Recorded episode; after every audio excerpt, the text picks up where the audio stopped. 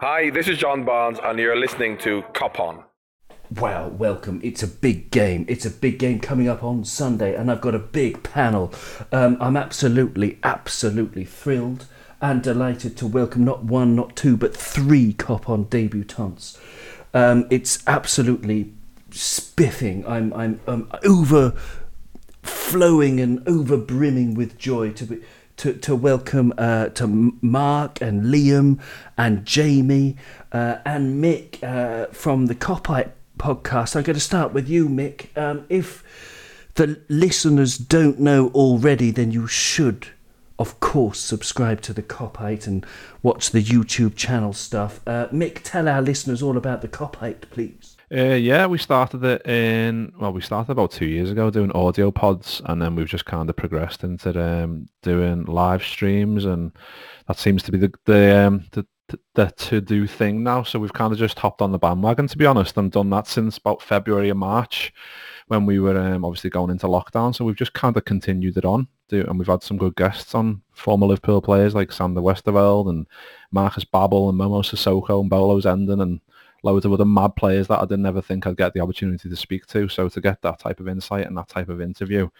it's been amazing. And we've just kind of yeah, just we're still we're still pretty young. We're still we're still not. I think we're getting close to 100 uh, to 1,000 subscribers now. So it's just a it's a slow it's a slow rise, but. Uh, no, I, lo- I love every minute. I do it. For, it doesn't matter about the subscribers or anything to me. It's just I, I love talking about Liverpool and I love talking about footy. So I'd do it for free all day, every day if I could. So yeah, all good. Fabulous stuff. Yes, do subscribe, do check it out. Really interesting stuff. And uh, Mark is here as well. Mark, you've just started a podcast with uh, with a West Ham uh, supporting friend of yours. Is that right? Yeah, it's uh, hi everyone. Yeah, it's called um, called Football Gurus uh, or Football Weekly, uh, and it's, it's we, he's he's a lifelong West Ham fan, and I'm a lifelong Liverpool fan, and we just invite any supporters of any clubs to come on and know, discuss absolutely anything from like the week's action. We do every Sunday at eight o'clock on a. It's called on an app called Get Vocal, and it, it's basically like Zoom for podcasters. And uh, yeah, it's it's just a lot of fun during lockdown, really, isn't it? As you as you say, just to just to talk football, and uh, thank God football's still going. But yeah, just to connect with people and and vent, mostly about VAR. But I'm sure we'll get onto that. But um, yeah, yeah, it's called uh, Football Gurus. It's called, and we got a uh, obviously got a uh, Twitter page or whatever. But yeah, thanks very much. Yeah, yeah, great stuff. And what is it? What is the Twitter handle? Uh, yeah, Football Gurus podcast. It's called. Yeah, it's, it's open to any supporters of any clubs uh, to come on and just discuss their club season or particular thing that's annoyed them that week or just anything really. It's just to keep people talking during lockdown, you know. Excellent stuff. Excellent. Speaking of Twitter, Liam, um, uh, our, our third debutant, but uh, you know, last but no, no means least for the debutants. Um, you have a Twitter account. Tell us, tell the listeners about you. You live in Leeds, is that right? Yeah, I'm a, a lifelong Liverpool fan as well. Uh, a student at Leeds Beckett University, and you can follow my Twitter account for the highs and lows of being a Liverpool fan. It's um, at Liam WLFC. Yeah, I'll tweet about anything Liverpool and football related, just regular chat about anything. Fantastic stuff. And I'm delighted to welcome back uh, Jamie Jamie Watson. Um, I'm really thrilled. I'm going to start with you, Jamie. You're going to have the first question, and the first question is a very simple one: is that when we look at the league table, it looks oh, it's pissing me off. They're top Jamie, how much is that annoying you? Yeah, it's the it, it is annoying to um to see them at the top. I think it's only going to be a short term annoyance, but you know anything that annoys you for for ten seconds to do with United, you know I don't like them winning a corner, let alone winning winning any football matches or league titles. So yeah, it is it is quite frustrating at the moment, but there's there's a lot to be there's a lot of context around the season and, and the way it's going. You know, we'll probably get into that a bit later on. But yeah, it is it is quite annoying at the moment. Well, yeah, I mean context. Yeah, of course. I mean, there's there, there's so many things going on uh, with uh, you know COVID and and and basically. I don't know, all kinds of things, all all happening at once. Um, of course, we've had terrible luck with injuries, etc., etc. But um, I'm, you know, you sound quite zen about it. Um, Uh, I don't know, Mick. Are you are you as zen as Jamie, or are you tearing your hair out? And are you, you know, is this bringing back? Is this triggering your trauma of the Fergie years? Um, no, I wouldn't say it's it, it that much, but yeah, after watching last night, it was very frustrating because you just knew Burnley were going to absolutely just roll over, and I watched the game and they were just absolutely fucking dreadful. And it's like, what is the point? Because I know for a fact next Thursday when we play them, they're going to turn into Nesta and Maldini at, at the back there and just absolutely keep us out with without a doubt, and probably get a draw out of it. Because uh, the thing is, like, I know the three points clear Man United now, but they're playing at their absolute maximum at the moment. Like they've got, they have got a good team. Like let's not get it wrong, they have got some absolutely top players in there. Like just looking at their away form, like early today, like they've won 22 points out of a possible 24. Like that is like you can't you can't argue with that type of form. Like it is, it is really good. But they've just they've struck at the right time when we're not playing so well and we're missing key personnel. So it's just a myriad of factors really that you've got to you've, you've got to take into consideration. But once we start getting back onto top form, like a couple of players who you're thinking, like we, he's not quite on it, he's not quite on it, he's not like Trent and Salah, for example, like those as a pair down the right hand side are so influential in this team, and when they're not quite on it. Obviously, it has a big impact. Like missing Van Dijk and Gomez, obviously huge impact. Missing Matip's even bigger. I imagine he's going to miss Sunday as well, which is not good for us. But it's been it's been one of those seasons. Like we've missed Alisson for periods, we've missed Mane for periods, Hendo for periods, Salah for periods. Like and we've not we've dealt with it pretty well. But uh, and being three points off the top to be honest, you could argue we should have been maybe less off because missing Van Dijk and Gomez in, in all fairness, should have had more of an impact on the team than it did. The fact that we reacted so well and we're still up there is huge testament to Jurgen Klopp and the players and the and the and Fabinho for being an absolute beast for um, for getting us out of the ship pretty much. But uh, yeah, I'm I'm okay with it. I'm okay with it. Like it's not obviously not great seeing Man United top of the league. Never is, never will be. Obviously, I was born in '89, so my formative years were seeing that absolute bastards win everything. So it's not nice to see. It never is. It never will be. But I still feel like, like I said, they're at their maximum. Uh, it's going really well for them. Uh, if if we can disrupt that on Sunday and then uh, start to get a bit of form in there, uh, Thiago coming back into the fold is huge. Like he is absolutely an absolute beast, and he can he can turn us into get us back into form. He can play us back into form because he's that good. So yeah, on the whole, not not amazing the way uh, uh, amazing way to look at it in terms of United top the league. No one wants to see that, but in terms of like 21 games to go, like that's like Sky Sports commentator was saying, as oh, like got one hand on the Premier League title. I was like, go and have a sleep, mate. You, are talking out your ass. Like there's 21 games left. It's ridiculous to even even have those kind of notions this early in the season. So, yeah, we're not even halfway. So we've got plenty of games, plenty of time, plenty of time to, to bed players in who've not been in the team who've not had a pre-season. Like Thiago's, I think this is going to be his what sixth game, fifth game. He hasn't even played at Anfield yet as a Liverpool player. So there's loads of loads of factors you got to factor in. And um, in reality, we can only get better, in my opinion. So yeah, i am I'm, I'm just as zen, I'd say, on the whole. That's very zen. That's very zen. Um, Thiago Alcantara, by the way, uh, he's he's made four Premier League appearances in total, 243 minutes, as you say. He hasn't played uh, at Anfield yet, so um, yeah. but there are so many ways of looking at this. Um, Liam, where do you stand on it? Because you can think, as Mick said, we're doing actually so well despite all of our troubles to be only three points off the top or do you look at, you know, Newcastle, Brighton, Fulham, Southampton, these these results that really were stinkers? Uh, and is that getting you down? And I don't know. How, how are you feeling, Liam? I think looking at, as you say, that string of results there, including the draws with West Brom, uh, Newcastle, Fulham, and then the defeat against Southampton, you kind of start to think that if those results are those draws turned into wins, what would be would be, be three points clear. So it starts to make you think that you're in the situation you are because of your own downfall. But then if you look on the other side, the fact that we've got no Gomez, we've got no Van Dijk, Thiago's been out for long periods, Henderson's been out, Salah's had COVID, it's it's kind of a balancing act where you think, where based on our high standards, we could be doing a lot better than we are. But based on the other factors of COVID and injuries, I'm quite happy with where we are at the moment. It's just annoying that the people we're behind are United. It's for me growing up as a teenager, seeing United win this, that, and the other. It's just not nice. For the, is it the first time since 2013 they've been top of the league, and now you've got I've got United supporting friends who I go to university with. Within 15 minutes, messaging me saying it's nice up here, the view's nice. It's it's not good at all, but I hope we can rectify it with a win. Yes, that would make make the sun shine um, in, in in the darkest of winters. Absolutely, a win would.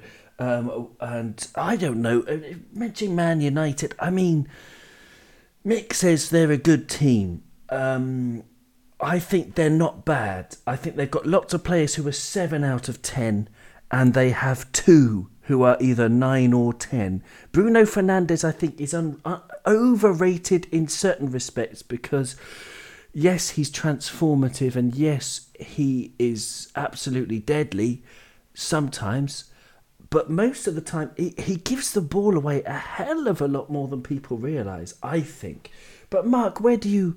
Where, how are you thinking about all of this? Are they a genuine threat, or are they just jammy with you know dodgy penalties and red cards, you know yellow cards that should be red cards, and vice versa, and all that? Um, to be honest with you, um, ignore that is all true, but we only have ourselves to blame.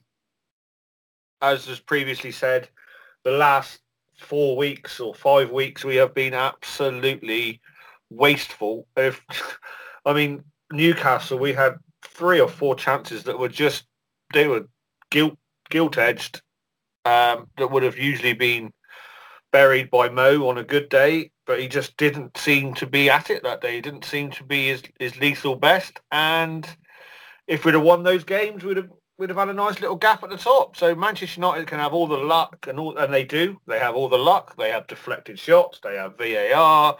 They have penalties whenever they feel the need to have penalties. I actually really like Bruno Fernandes as a player. Uh, He's a maverick. He tries stuff. He's prolific.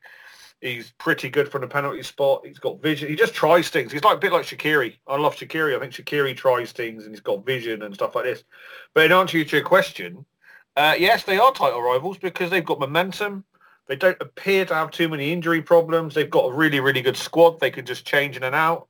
Unlike us, when we, when Klopp looks at the bench against Newcastle and we're losing with half an hour to go, we're one 0 down, and the only person he turns around and the only person he's got confidence in who can change the game is James Milner. That's a massive problem for us. The uh, the chasing pack has well and truly caught us up at the moment because of the strength of their squads. Um, p- behind our back three, we, we don't have the options that the other top so-called top six club have. Uh, that's that's the biggest problem we've got in this title run in such a condensed, intense season. Is is games like Newcastle when we desperately need a game changer. He looks at the bench and doesn't think he can trust Taki. I quite like Taki. He works hard. He looks keen, but he does look lost still. He still doesn't seem to know his role. And Divock Origi, uh, he, he's a cult hero for his exploits, but he wouldn't even have got in the Aston Villa team in the other the other night. So that that's a massive problem. Not only are we short at centre back, but we're also short of game changers attacking wise off the bench. So it's going to be a very close title race. Yes, Manchester United are very lucky. They are probably the luckiest team in world football, but we can only moan about that if we decide, you know, if we start taking these chances we create in the last five weeks, which we haven't.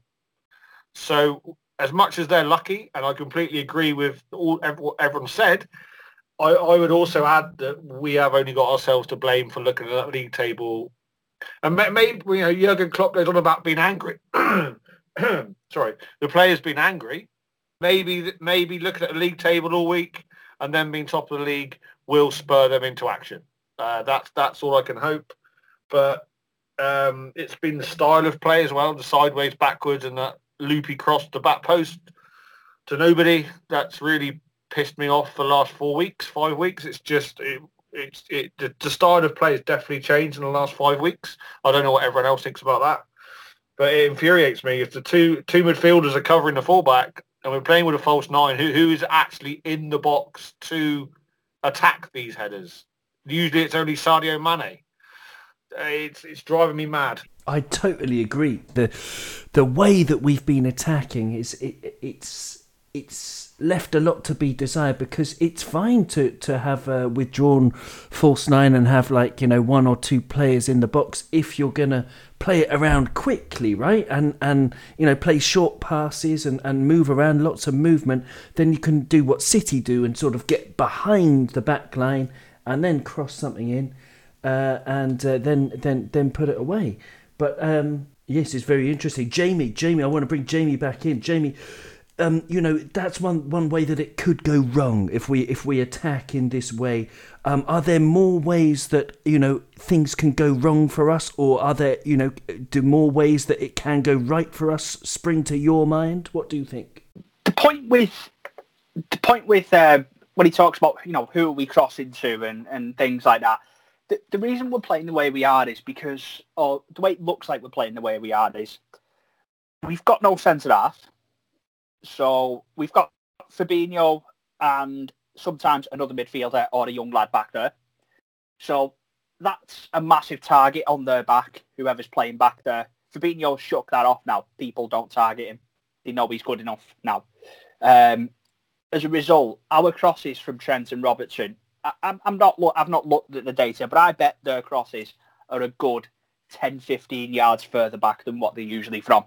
So there's there's one factor because they're wary of crossing the halfway line as much as they used to because they've got no cover.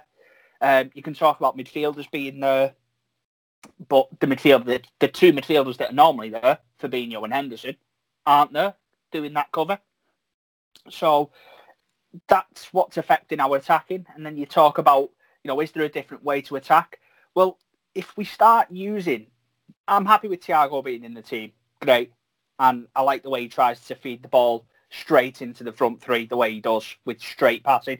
But then, you know, I'm hearing a lot of calls that we should go with Thiago and Shaqiri against United. Now, if we do that and we start playing those straight balls, we give them away, we're awfully exposed in the middle of the park.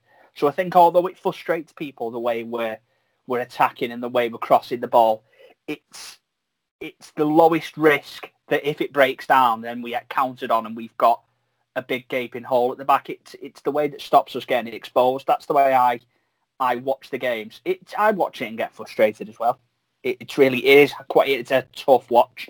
But I feel like if we were to start playing the way United do, because they they like to do that. They've got limited fullbacks who can't really cross well, but they've got a couple of centre midfielders who can fire it in. Now they get counted on a lot, but they get away with it a lot as well because they have got two senior centre halves back there and a, a holding, a, you know, a proper holding midfielder back there. So though it's frustrating to watch, I understand why it's going the way it's going. Um, and it's just because we haven't got enough cover. And you talk about game changers from the bench. The only reason you haven't got game changers from the bench is because of the injuries. We've got that in the squad. You know, we've got Diogo Jota, we've got Naby Keita, got we've got Thiago back now, but we didn't have him for a long period. So hopefully, as people come back, we do start having those options from the bench. That's the way I see it. But of course, it is frustrating to watch. It's very interesting. It's a very interesting answer. Yeah, um, I've just got some stats from the Premier League official site that Liverpool are top of the league in terms of uh, crosses made. It's quite interesting. 399 crosses so far this season, compared to only 249 for Manchester United. Uh, if you go back to last season, um, City were top of the league with 914 crosses, and Liverpool had were second with 896. And the season before that, uh, Liverpool were in fifth place. So we've been fifth, second, and first in terms of crosses into the box. So maybe not that much has changed. But I wanted to. Oh, host, do you remember the West Brom game, right? And Robbo put in three or four beautiful in that channel between the defender and the goalkeeper crosses. And Bobby Firmino was not even in the box. He wasn't even in the box for when he's. And I know he's he's got a different role and he's linking up, but surely you want. And I get he's a false nine, and I appreciate him for the player he is. But that's the kind of thing that frustrates me when we do put these nice fast movements together. Quite often it's Yes. Bobby that starts these fast movements, so he's not actually in the box to finish off the. And he put in three or four lovely crosses against West Brom, and there was there was just no one there. Well, yes, indeed, yes, indeed. Um, yeah, so so it's that's one thing we could work on, but I want to think about positive things and and negative things and positive and all of it because it's it's a real chaotic mix at Liverpool at the moment, and and, and it really depends which on which side uh, of the pizza you're looking at. Um, Mick, the sort of you know the the the fine um, appellazione d'origine protégée or whatever they say in Italian, mozzarella. The best bufala, mozzarella di bufala on top of the pizza is Thiago Alcantara, Mick. And is it just as simple as the fact that he's coming into our team? We're going to start purring like um, Knight Rider's car. Um, I think he can.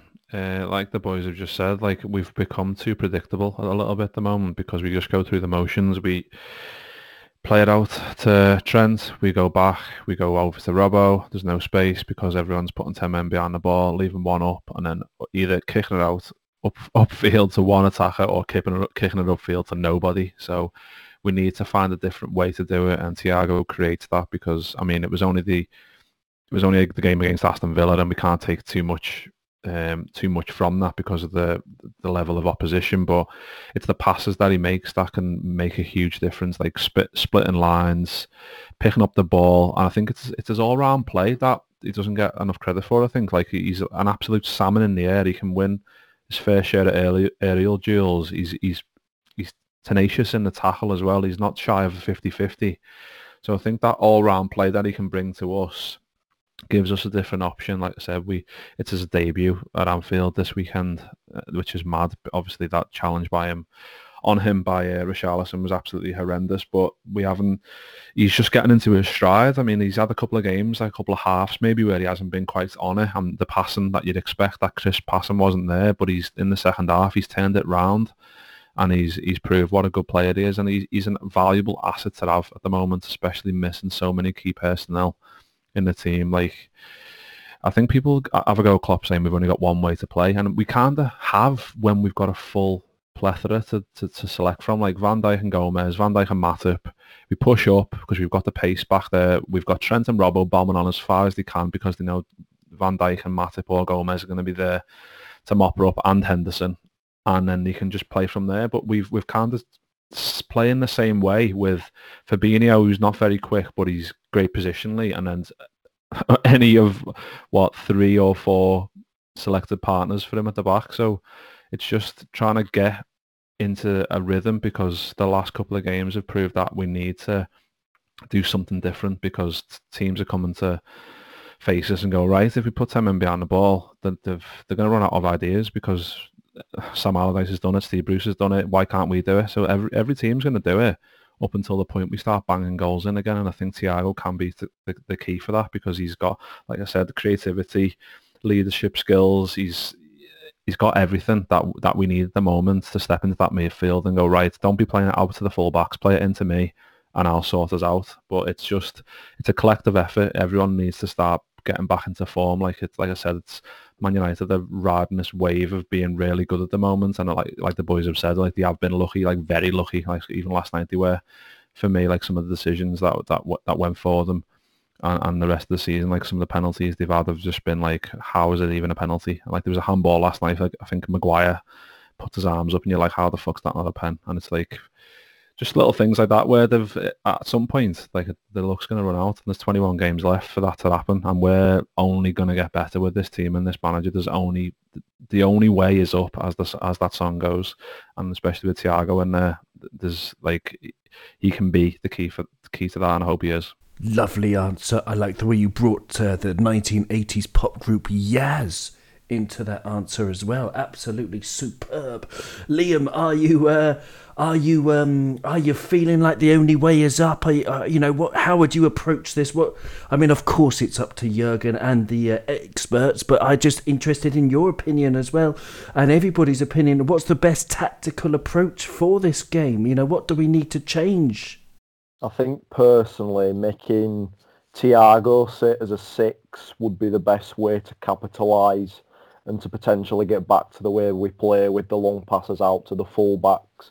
Because as we've seen, some of the balls he's been playing like that disguised pass for Mane before the goal got disallowed against Everton was exquisite. Some of the balls he were playing against Villa on Friday night were amazing as well. I mean, I was just looking at the stats then, like what we've lost, in my opinion, from our build-up play with the loss of Gomez and Van Dijk is the amount of long balls we play a game. So with Fabinho and Phillips at centre back, they're playing about 3.6 long passes a game, whereas if you've got Van Dijk and Gomez in the games they've played this season, they're playing 5.6 accurate long balls a game. So you're losing pretty much four direct long balls that get either getting Salah or Mo in, uh, Salah or Mane in behind, or you're finding Trent and Robbo in high areas. So I think if you can use Thiago to that effect and try to get him to pick those balls out from a deep position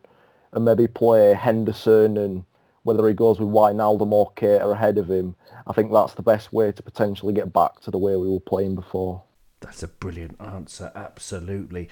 Um, yeah, the long pass. I agree. We have been missing that. We have been missing the, you know, the missed pass to be, to be a little bit less predictable because it's the predictability that's annoyed me with our last few performances. I believe it's seven shots on target in our last three Premier League matches. Absolutely crazy. And then, of course, before that, we had eight shots on target in one game and we scored seven of them. It is loony bin times. Um, speaking of loony bin, bin, the decision to appoint Paul Tierney, one of the worst of a uh, an awful bunch, a rotten bunch that if they were a bunch of grapes, you would have chucked them in, uh, not in the bin in the house, but in the outside bin so that they couldn't stink out your whole place.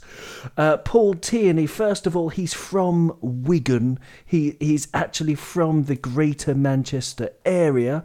I'm not suggesting he's biased, I'm just saying that if you've got Liverpool versus Manchester United, uh, I would fully expect there not to be a referee from Merseyside.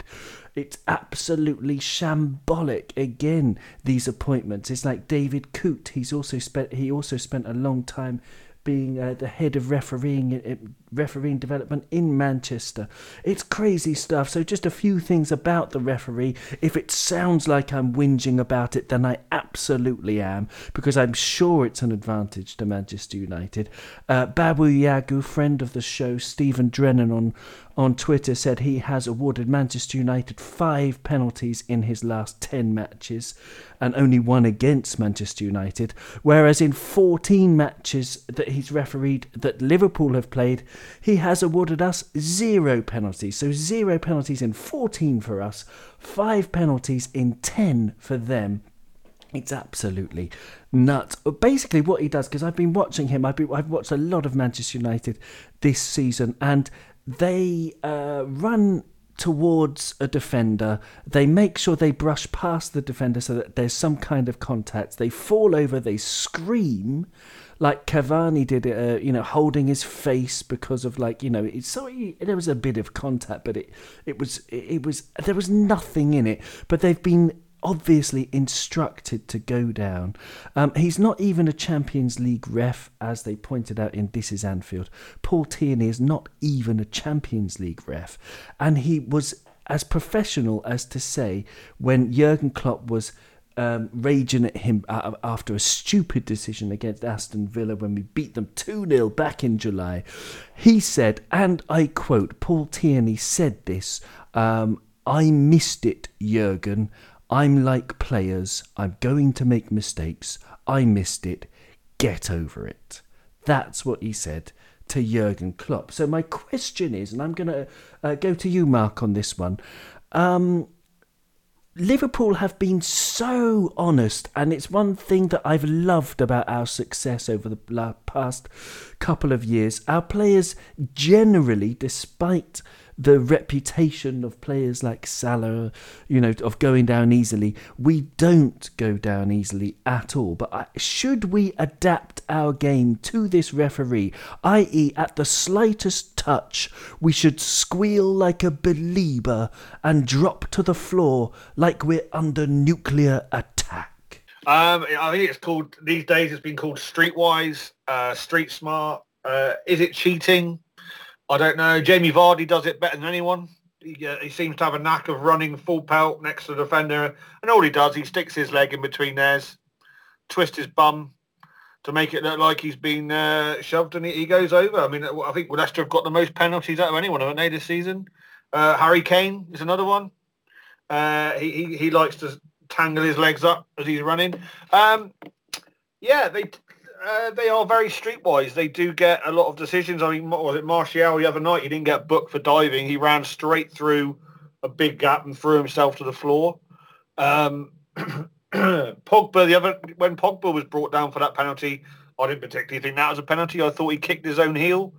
Um, he actually told Luke Shaw to dive after that. He actually even made the diving uh, sign to Luke Shaw for not diving in the box. Um, it's just about being streetwise, being street savvy. I mean, Salah has gone down once or twice in a game that he hasn't got anything. I think he's in the end he's just he, he only goes down theatrically if he's been booted all over the park and he's not getting any decisions. He's not going to cheat straight off the bat, um, if if if at all. But there's if you look at the stats, there is absolutely no doubt in my mind that they do get preferential um, treatment. Um, and it drives me absolutely nuts. Four, I think was it 14 penalties they had as when Solskjaer took over as Manchester United manager. They they literally very nearly had a penalty every single game, and it's carried on this season um, to to a certain extent. Um, it, it's, it's extremely frustrating when we're battling injuries. We're, we're, we're trying to do things the right way, so to speak. Um, and they just get absolutely everything they want whenever they want it. it. It's bordering on bizarre. Uh, I've said on, on, on my on my show a, few times, and I get you know laughter. It's it's bordering on corruption. To be honest with you, some of the decisions they get. But it was it against the Chelsea game that uh, Maguire had their captain in a headlock as the ball came in, clear as day. It was an absolute headlock and nothing was given. It's just it's but you know that's up to us again. We've got to be streetwise. We got. I know it's not. It's not maybe not what what what uh, we want our club to. But you know, it's a dog eat dog. This is this is the Premier League we're going for. This is the Champions League we're going for. Maybe we need to be a bit more. They are very clever at it. They are very very clever at it. They they kick the back of the heel of the defender, or they click their own heels while being a little push on the back, so it makes it look like that's what's taking them down. They're very very clever about it. I hate it. I don't like it um, because they just get absolutely everything. But maybe again, we need to look at ourselves, and maybe we need to be more streetwise. It's a great answer. Uh, where where do you stand on it, Jamie? What's your opinion? Should we uh, follow suit, or do you like the moral high ground that we can justify justifiably take now? Um, yeah, I, I'm not into advocating, you know, going down easily if it if it's going to get you more decisions. You know, I, I don't even think even going down easy won't change it because we're not going down easy. We're getting clattered and we're still like Cardalo the other week had had two hands on Sadio Mane's leg and it didn't get given. So, you know, I mean, I mean, I think all referees are terrible. So I I try not to get involved with with refer not try not to get involved with referee chat, but yeah, it's like you know they're all crap. So you've just got to accept it. it, it it's going to happen to everyone. You know, um, I watch a lot of football, and there's not been a refereeing performance that I've gone, well, that, the referee was good in that game. I literally can't think of a game where that's been the case. So, you know, they're all crap. So, you know, I think it's just something you've got to deal with. Uh, that's very generous. That's very generous of you. Um, because I, you know, I just think the Premier League should actually do something about it. I mean, they, they have PGMOL, it's a limited company uh, set up by Mike Riley. Um, and uh, you would think that there's some kind of call to tender. They would accept different bids from different organisations, and it wouldn't be this monopoly of numpties that we are subjected to in England. I mean, I, I, football fans everywhere have their gripes. Um, you know, I mean, but it's you know, I think it's generous of you. I think we can expect a bit more. I don't know. Go on, Jamie. What what I think the biggest problem with this with refereeing in general, and I think it's a problem worldwide. Uh, but again, it, I I don't see the point, the logic in all when we've got you know players from players from Africa, Asia, North America, South America playing in the Premier League. Why do all the referees have to be English? You know, you look at Champions League games, and I think Champions League games are quite well refereed in the main. You know, I can't think of any major controversies in Champions League games. You know, that, that I can recall. I can't recall Premier League ones. Why aren't we? Why why isn't it allowed? I think it is allowed actually because I think Mark Clattenburg went. Mark Clattenburg, sorry, went to Qatar. Didn't he to do some refereeing because they paid him, you know, more money than the, the the FA would. So why aren't we able to approach referees from different countries and say, "Come on, come and referee in our league. You're you're a, you're a good referee. You are." You know, why why does why are we entrenched in this view that our referees have to be English? Let's let's diversify the referees, and we might get some better results out of it. You're absolutely right. You are absolutely right. I've been thinking about the exactly the same thing. It's it's it's ridiculous, uh, you know, because people have biases whether they think they do or not, and um, you know, if you've grown up closer, you know, surrounded by English football culture, uh, you know, you're from Manchester, you should not be. Um, uh, you should not be refereeing a game involving a Manchester club. It's just very, very, very simple. Uh, maybe not for you. You may think you're not biased, but all of your family will be talking to you, etc., etc. All of your friends, and uh, you know. But if you uh, come to France, for example, where I live, and you uh, were refereeing Angers against Nice, automatically you're much more open-minded, much more objective. Uh, but let's move on from the referees. Liam, um, uh, Joel Matip. There was an article today in, on the Echo website, uh, and I quote uh, Matip missed group training on Wednesday, which is today as we're recording this. Uh, Matip missed group training on Wednesday as Klopp and his staff put the player, players through their paces at the club's training centre. The Echo understands Matip has not suffered a setback in his rehabilitation and was instead working alone on a specially tailored fitness program. So basically, he's not in group training, Liam. And my questions to you are basically what difference would it make if he were fit and what would you do if he isn't fit?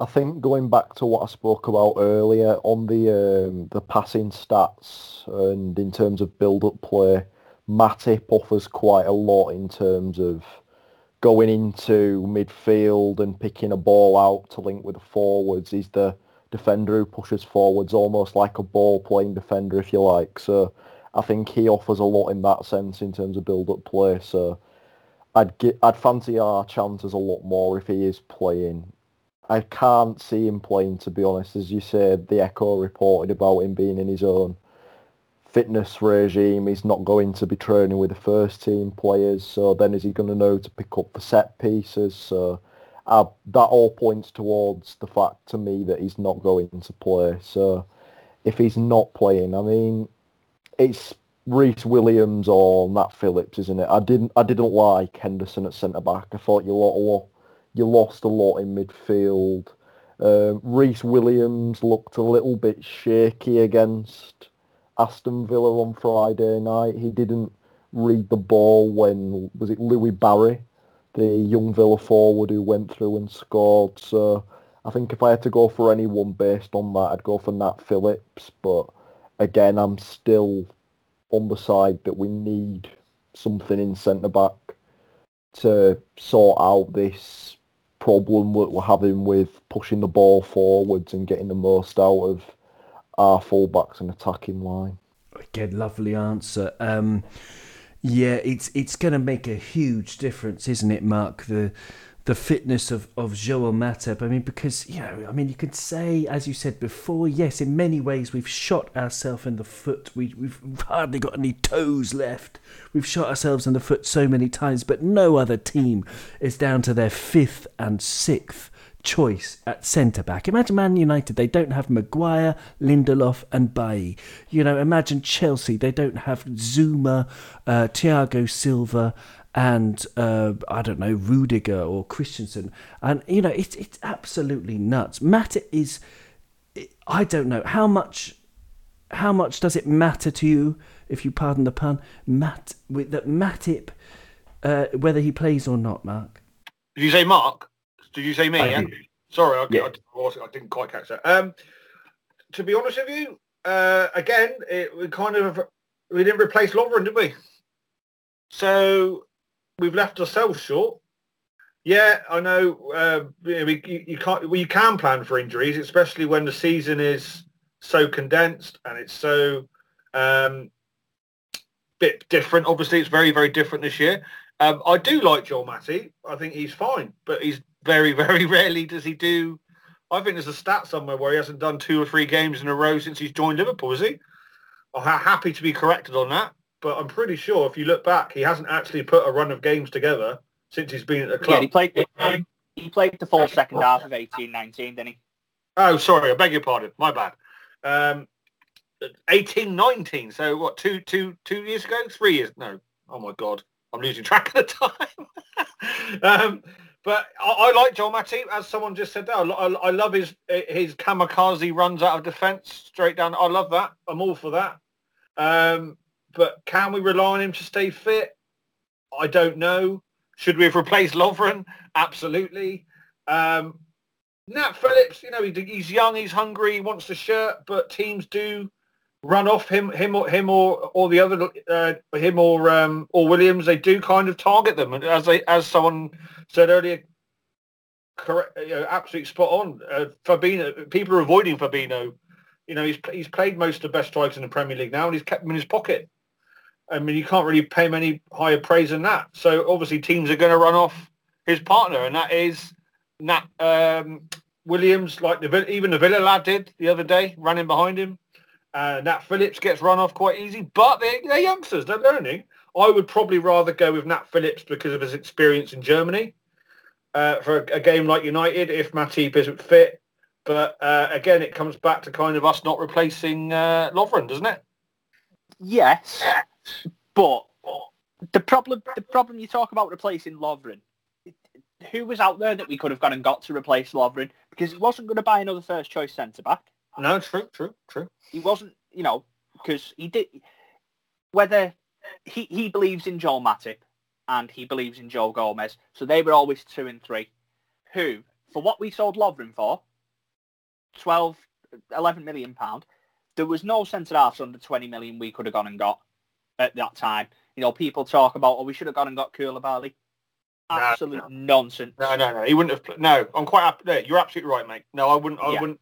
No, I wouldn't. I don't think he's quite quick enough to play in the Premier League. To be honest, could have, followed. What's his name? Could have. I can't even say. Yeah, it. he, he, he isn't, he, isn't, he isn't one of the quickest. You are right there, but there was there was no option out there. Um, you know, when the manager said Fabinho was the option back there, I was happy with that Yeah, because yeah. we were signing Thiago, and yeah, we couldn't have predicted Virgil van Dijk getting his leg snapped in two by Jordan Pickford. We couldn't have predicted Joe Gomez going away a week later and doing his a, a completely. It, people call Joe Gomez injury prone, but his injuries are so random. Like, you know, Yeah, he's yeah, done he's done a cruciate, but he had a random broken leg caused by Ashley Barnes at Burnley, and now he's done his patella, he's done his kneecap. There's such random injuries he gets that I don't feel you can level injury prone at him in a sense. It's just it's just awful luck. And then, you know, Joel Matip, yeah, he does have his fitness issues, but you, sometimes you can guarantee a good 10, 15 game spell out of him. We just haven't had that yet. hopefully we do get that at some point this season. What So about the, the, the lad at Munich? Sorry, I didn't mean to interrupt you. but I've got a bit of a lag mind, I think. Uh, what that lad at Albert Alaba? Experience, can play left back, centre back, coming Yeah. in contract. Oh yeah, in the summer we might go for him, but you, would, you wouldn't like try and get him on loan or anything now. we couldn't. I don't think Bayern Munich had let him go. Um, they're still in the Champions League. They're still in a title race in, Yeah, yeah. in, in Germany. So I think there's so little option out there. We've just got to stick with what we've got. So frustrating, isn't it? It is so frustrating. It's because it's just. Oh, It is indeed. It is indeed. Um, Joel Matip, uh, for the record, I've got it in front of me, his record. Uh, he joined at the start of the 16-17 season. This is just in the Premier League. Um, he made 27 appearances in his first season, then 22, then 17, and then last year, uh, 8. These are his starts in the Premier League. And this season, uh, he's started 7 uh, matches. Um, yeah, I mean, Godspeed, Joel Matip is all I can say. Hopefully he can come back. But then at the same time, at the same time, if he's not back, even if I want to talk about, you know, the bad things before the good things here. Imagine we lose on Sunday. Matip's not back. We lose. There are still 60 points to play for in the Premier League. We would be six points off the top. Um, Liam, would it be the end of the world if we lost? I don't think, as you say, there's 60 points to play for. I don't think you can really say it's the end of the world. But again, it's it's one of those games, isn't it? Whether whether you're in a title race or you're challenging for top four, or you're not even in that sort of picture, it's one of those games that you want to win regardless. So I think, for a personal point of view, I never want to lose a game against Manchester United, and it's a game we should be wanting to go into winning, but. I think if you look at the bigger picture, considering the fact that there's 20 games to play after the game, and as you say, United are probably playing at the best of their capabilities at the moment, and Bruno Fernandes's form, in my personal opinion, is unsustainable. I don't think it's possible for him to keep going at this rate, as we saw with Salah when he came into the Premier League. His form still top level, but it tailed off from that, was it 42 goal season he had with us.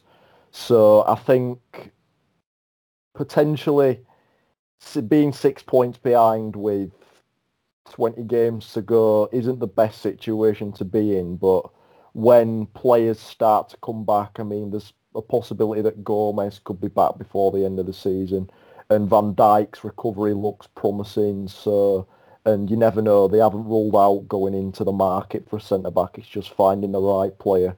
If the right person comes available, I wouldn't say it's going to be the end of the world. But again, on the other side, I wouldn't want to lose to Manchester United in any circumstances. This is why the last four weeks have been so infuriating for me. Is because we should be six or, or nine points clear at the top of the table, but we've drawn or lost or whatever games that we should never ever have drawn or lost. We've had to chance. It's not even talk about defending. It's going forward that, as you said, host earlier on about um, chances creating shots on target. You know, we we our front three is perfectly capable of blowing teams away, but it's either their supply line or they're just not. For some reason, they may be a bit tired because of lack of options behind them to give them a rest or whatever. But it's a combination of things at the moment. I think, to be honest. Yeah, great stuff. Great stuff indeed. Um, I yeah, I would agree with it with, with you both there. Um, uh, Man United's form. Um, MPB Firmino on Twitter. Hello there. Uh, Man United versus the Big Six this season. Uh, they drew with Chelsea nil nil. They drew with Man City nil nil. They lost to Arsenal one 0 If you could still count Arsenal as the Big Six. Um, they lost to Tottenham six one and they lost to Man City 2 0. And MPB Firmino adds, You know what's going to happen on Sunday. They're going to beat us with a last minute Bruno Fernandes penalty. Um, I'm sure he's uh, being a little bit ironic there, but there is the possibility that it does happen and we do lose. And Jamie, will that. Will that, even though de- dev- it will be devastating, as, as as Liam rightly says, we never want to lose to them, but beyond the devastation in the bigger picture, would it be, um, you know, a tragedy? Um, I mean, our home record would be gone. That's not that's not ideal. Um, so we don't want to lose that. That's why I don't think we'll lose. I think you know we we will step up, but no, it won't be a tragedy in the wider picture because you know you look at the the season as a whole now. So United are, are on 36 points. If they keep up this points tally, I, th- I think I worked out they, they'd get 80 points at the end of the season. They're just going at standard top four pace. Either us, I think us and City have got acceleration in them. So eventually, us two will accelerate. And like someone said before, United are playing at their absolute maximum. And they're only just on course to finish fourth in a normal season. I, I had a look earlier. Only only twice in the last 15 years has 36 points from 17 games been enough to be on top. And that was the season Leicester won it. And um, Fergie's last season. Um, I think it was 11-12, wasn't it? Um, so, you know, they're just doing standard top four pace and they're, they're at absolute maximum. So you, you, you hope to to all kinds that that we can accelerate and actually start going at a proper title winning pace again. Because no one really is at a title winning pace as it stands, really. No one's on course to get more than 85 points. So, no, it won't be a tragedy because I think there's a lot more to come. There's a lot more form to find um, from the better teams like us and City. Um, so yeah, I, I don't think it'll be a disaster now. That's a brilliant answer. It's very, very reassuring indeed. Um, uh, just one more question for you all then, because I what I really think, I'll tell you what I think. I think uh, Jamie is absolutely he's seen the nail and he's whacked it on its head right there. Because I think Liverpool with Thiago, if it all depends. I mean, there there are ifs always in football in the future, and uh, but if Thiago can stay fit, he will have a transformative effect on the team. I can see us putting, for example, uh, you know, winning 13 of the last 17, uh, or, or, there's more than that. There are 21 matches left. Uh, I don't know how many can we win. We could easily put on a easily. We could spit it out, Owen. Um, we could put together a run of 17 consecutive wins. Now, I know it's a stretch, but it's not beyond the imagination uh, because of Thiago and the transformative effect he will have. And last time, um, regular listeners to Cop On will know that we were extremely bullish. There were three guests, uh, well, sorry, two guests and me on the last show. I gave it us a 92% chance of winning Doug gave us a 95% chance of winning, and Brian gave us a 100% chance of winning. We were absolutely, we could not be more bullish. Uh, if we were more bullish, uh, Picasso would come back to life and start painting us. Um, what percentage, Liam, would you give Liverpool Liverpool's chances of, of winning? Is that winning the title or against Manchester United? Oh, I meant Manchester United, but I'm going to say both. So again, it's going towards the first side of Manchester United.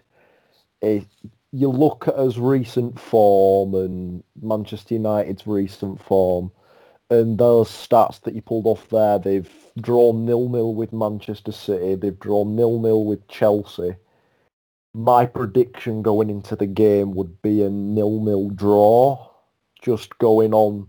I think it's got that game written around it. Neither team wants to lose. We'll give it all, us all, but again, if we play like we have done in recent games and they don't react, that's what I can see happening. So my prediction of us winning, I'm gonna, I'll go 50% because I don't think we'll lose the game because as Jay, Jamie said, we've we've got that record, so I don't think we're going to lose that. If it's 65, 60 games now unbeaten at home, so I'm going to go 50% draw, 50% winning.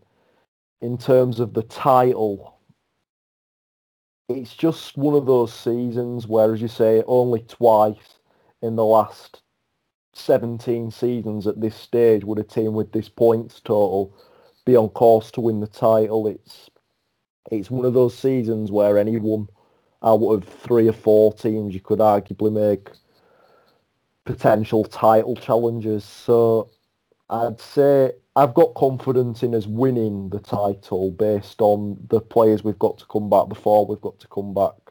So I'll say I'll say 75% for the title, 50% for a win against Manchester United. And you're ruling out the idea that they can win. I love that. Fantastic. Uh, Mark, what about you? How are you feeling? What percentages would you uh, choose? Uh, I'm going to be slightly positive about this because I think Klopp will have been drilling it into the players how angry they should be. You know, we've all heard him talk about playing angry football and how they need to stay angry and determined. So hopefully he's had a whole week now. He's had eight days to drill that into them that they need to be angry, they need to be intense, they need to be relentless. Uh, so I, I would like to think oh, 60-40 for the win on Sunday and for the title it's just going to be such a crazy season. This isn't any uh, negative light on Jurgen on the place, but I would say it's 50-50 for the title purely because it's a COVID season and it's we've you know we're going to have to juggle the Champions League and the Premier League and the FA Cup. Um, but we are absolutely capable of going on that 17 uh, game winning uh, run you've just said because we've done it before. We've absolutely done it before. We just need to uh, just need to click the, the team needs to click. I think Thiago, as previously said by someone else, I think Thiago will help with that. So for the title, I would say 50-50. And for the Sunday, I would say 60-40, please. hey, marvelous stuff. Okay, thank you very much, Mark. Uh, Jamie, uh, what, what, what would you say? Um, I'd say, I'd say there's a there's more than a seventy five percent chance we win the game on Sunday.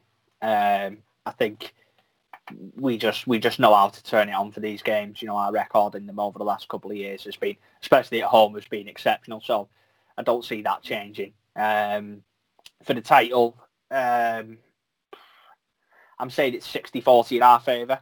Um, I think 60% of that is us, 30% is probably Man City, and the other 10 is United. Though I think I'm being generous to United, giving them a 10% chance of win because I just don't see, I just don't see more to come from them in terms of getting a points total that's worth winning it. Um, unless, of course, we have a season where 80 points wins it, but I, I highly doubt that. Um, so yeah, I'm still saying we're favourites in my mind. Great stuff. I tell you what, guys, I'm loving the optimism, and um, I share it. I do share it. Um, I, I am in a similar camp to Mark in that anything can happen. I'd, I'd give us a 50% chance of winning the title, but that's a higher percentage than anyone else. And uh, we'll see what happens on Sunday. We can forget about titles, can't we? And we can just focus on this crucial match. Uh, thank you very, very much. It's been a real pleasure to, to, to welcome you three. And Mick, by the way, I was not ignoring Mick for the last sort of half an hour. He, he he's uh, his internet has gone, so he's uh, he's got lots of internet troubles, and he says sorry, but he can't finish, so he's uh, he's ducked out. Um, but uh, thank you very much, gentlemen. That's all there is to say. Just thank you so so much. It's been a real treat talking to you, and I hope that uh, you know um, we can enjoy the next few days, and we can especially enjoy Sunday. Thank you. Right. Right.